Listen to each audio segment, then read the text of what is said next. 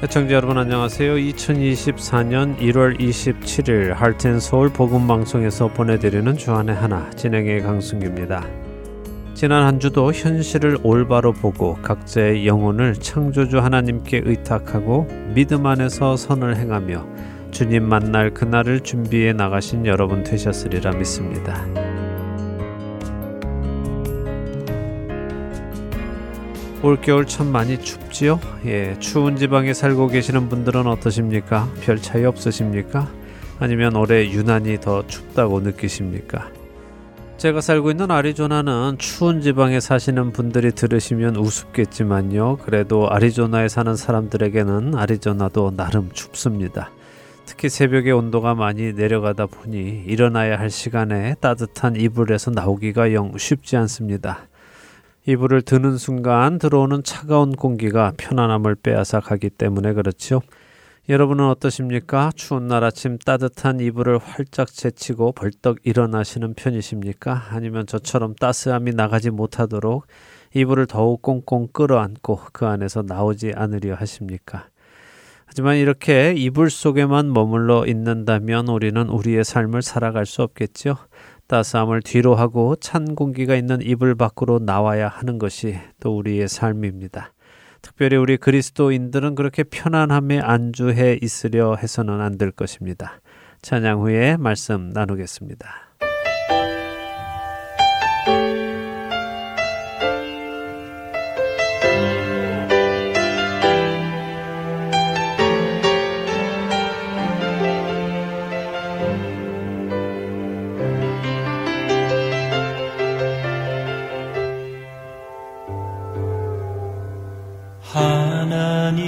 이시여 하나님이시여 주는 나의 하나님이시로다. 나의 몸과 마음 주를 갈망하며 이제 내가 주께 고백하는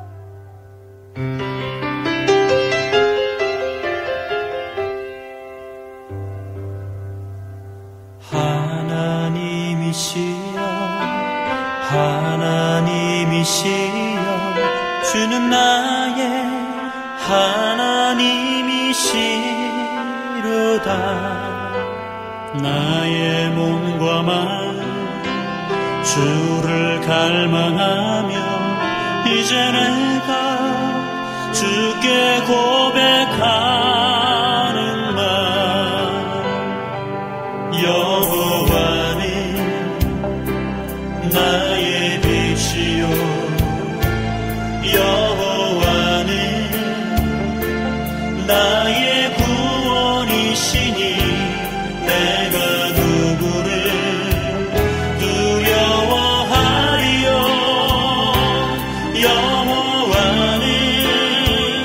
생명의 피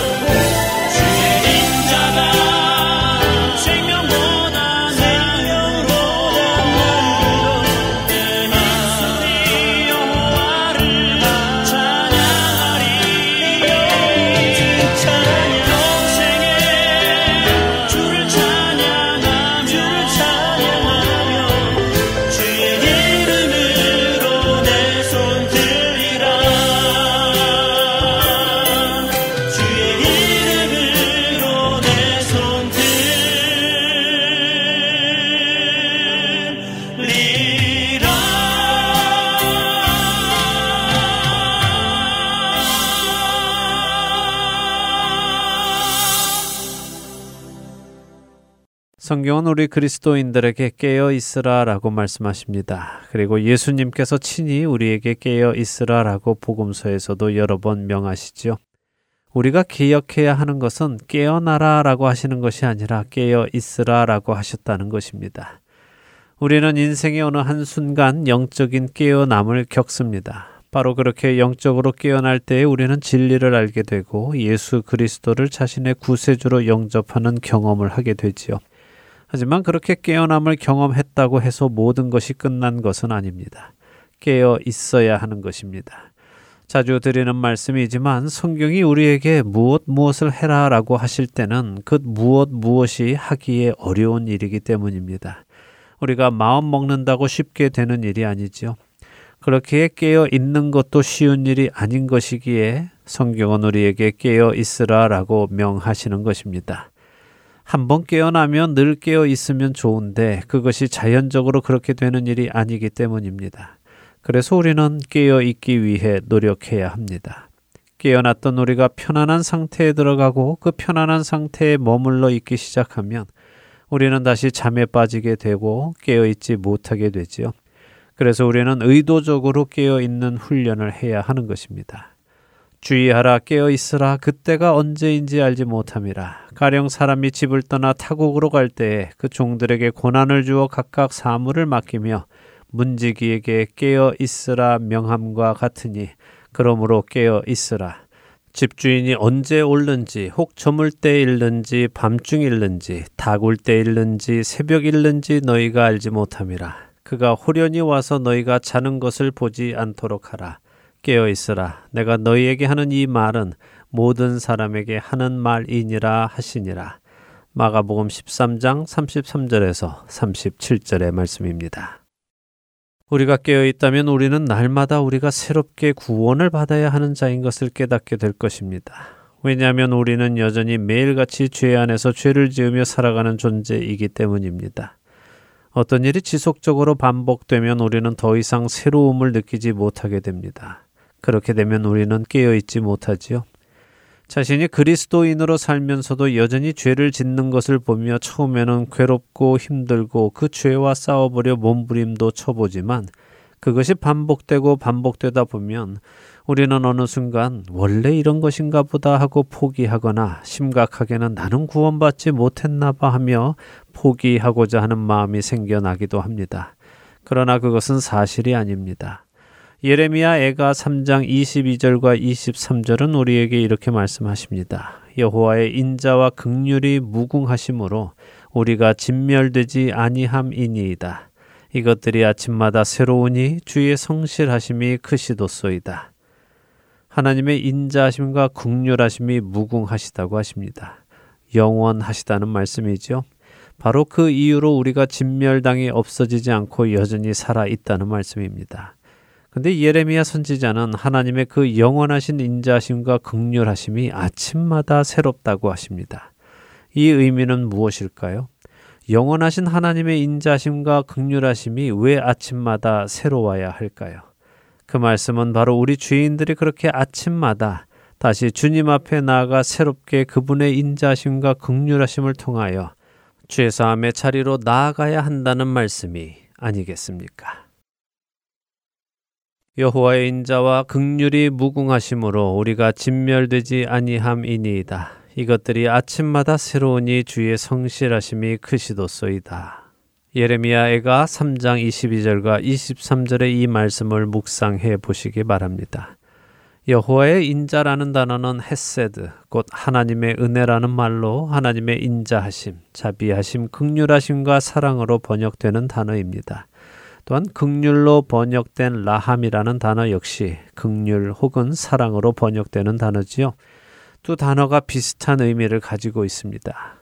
그래서 다시 표현하면 하나님의 사랑하심과 은혜, 그분의 자비하심과 극률하심은 영원하시다는 말씀이면서 동시에 아침마다 새롭게 그 사랑과 은혜, 자비하심과 극률하심을 우리에게 주시는 그분은 신실하신 분이시라는 것입니다. 우리는 같은 죄를 반복해서 짓다 보면 더 이상 주님 앞에 나아가기도 힘듭니다. 주님께 죄송하다고 말씀드리기조차 부끄러워지지요. 우리 같으면 같은 죄를 반복해서 지으며 아유 미안합니다. 제가 또 그랬습니다. 죄송합니다. 용서해 주세요라고 누군가 내게 말을 할 때 어떤 반응을 보이겠습니까? 아, 이 사람아, 벼룩도 낯짝이 있지. 미안하다는 말이 입에서 나와. 부끄러운 줄 좀 알아. 도대체 몇 번째야? 이제 자네 말은 믿을 수가 없네. 앞으로 미안하다는 말은 입에도 담지 말게 라며 혼을 내지 않겠습니까? 그런데 우리 하나님은 그렇지 않으시다는 것입니다. 그분은 아침마다 새롭게 우리에게 또다시 사랑과 은혜와 자비하심과 긍휼을 가지고 만나 주시는 분이십니다. 어제의 잘못은 잊으시고 오늘 새롭게 오늘의 분량에 맞는 긍휼을 베풀어 주십니다. 하나님은 우리의 모든 것을 아시는 분이십니다. 우리가 실수할 것도 아시고 죄를 다시 지을 것도 아십니다. 그럼에도 불구하고 하나님은 우리를 택하셨습니다. 그리고 우리를 거룩한 곳으로 이끌어 가십니다. 그렇기에 우리는 그 하나님을 신뢰하며 날마다 다시 주님 앞으로 나아가야 하는 것입니다. 물론 이 말씀이 예수님의 구원이 온전하지 못하다는 말씀은 아닙니다. 예수님은 분명히 십자가에서 단번의 제사로 우리의 모든 죄를 사하여 주셨고 우리를 사망에서 생명으로 옮겨 주셨습니다. 그럼에도 불구하고 우리는 이미와 아직의 사이에 있습니다.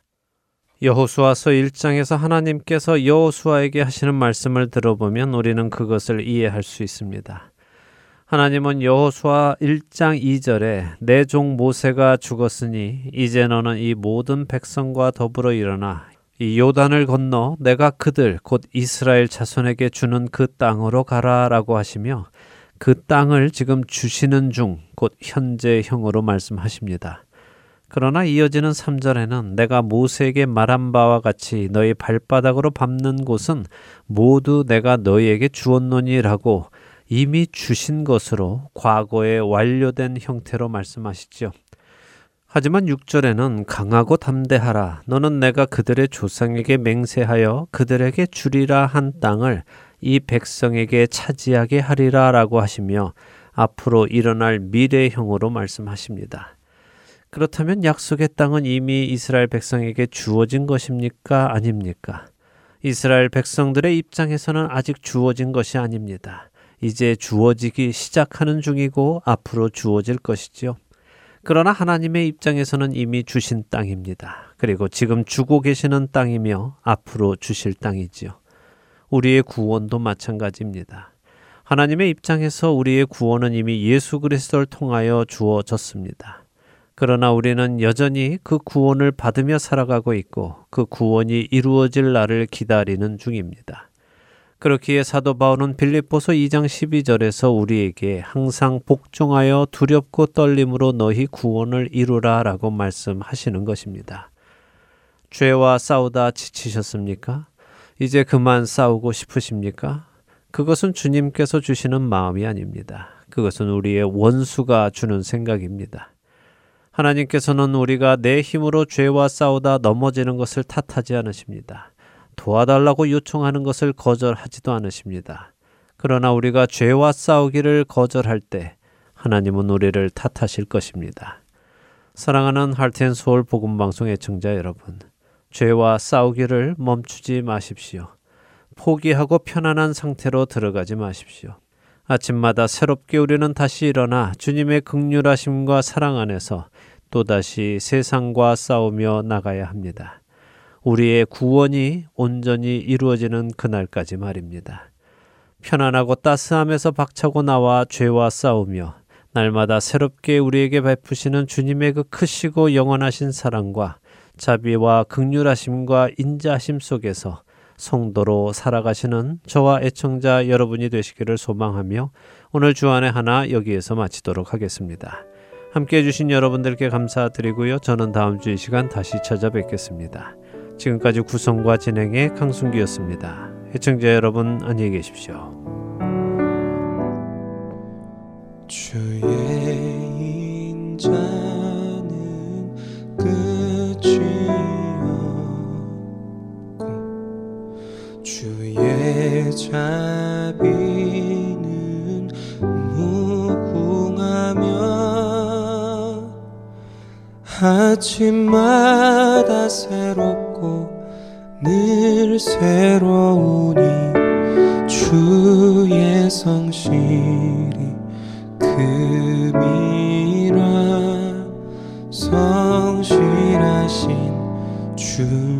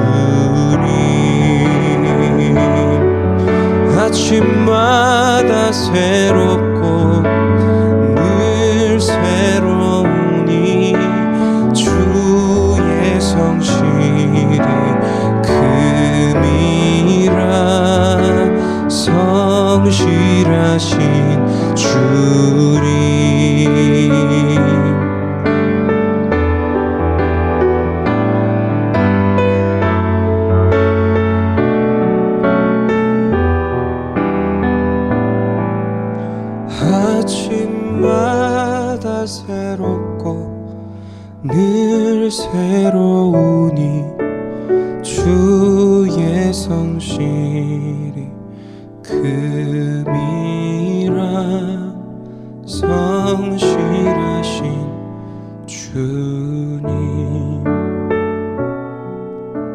성실하신 주님.